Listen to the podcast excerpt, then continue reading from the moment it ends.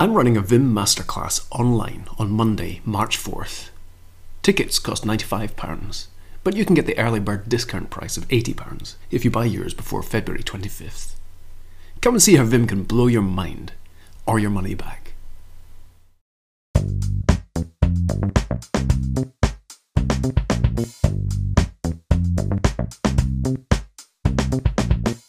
The arg list feature complements Vim's buffer list.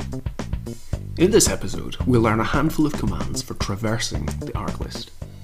We'll see that it's useful to think of the arg list as a stable subset of the files in the buffer list.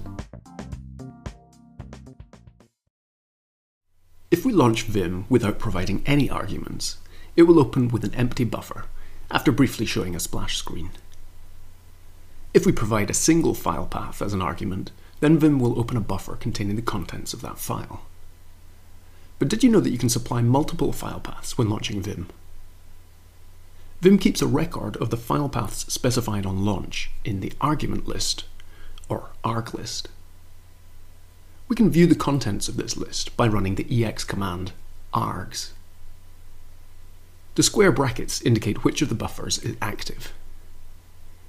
If we try to quit Vim, it shows a warning.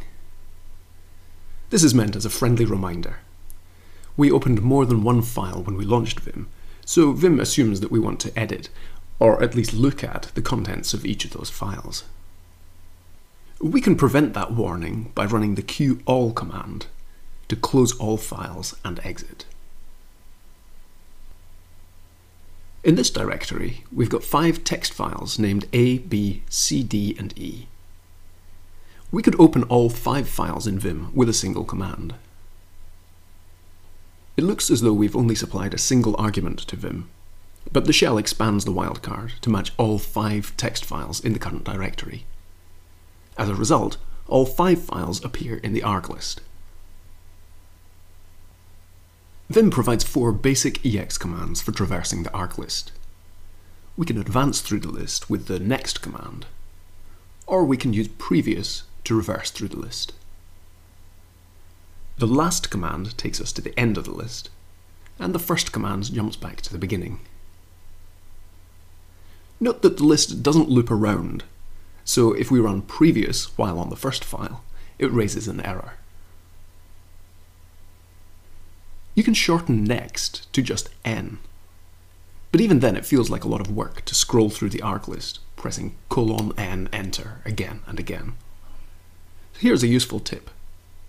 The at colon mapping repeats the last ex command. So we can quickly scroll through the arg list with next followed by at colon.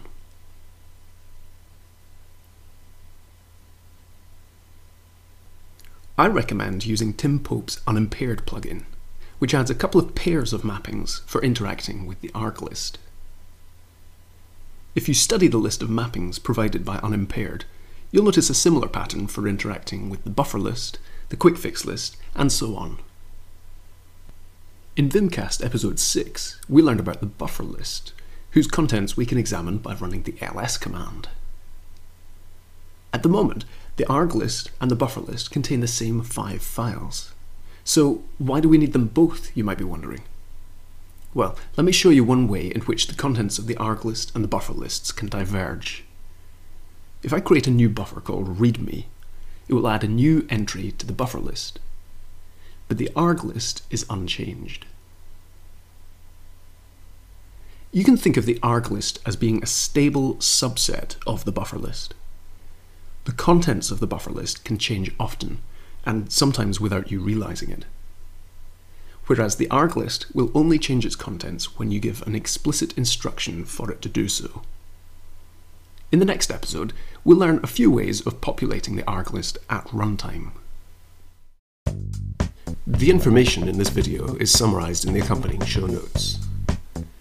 If you have any questions, requests, or recommendations, then you can contact me at drew at vimcasts.org. Vimcasts is supported by Xerium Networks.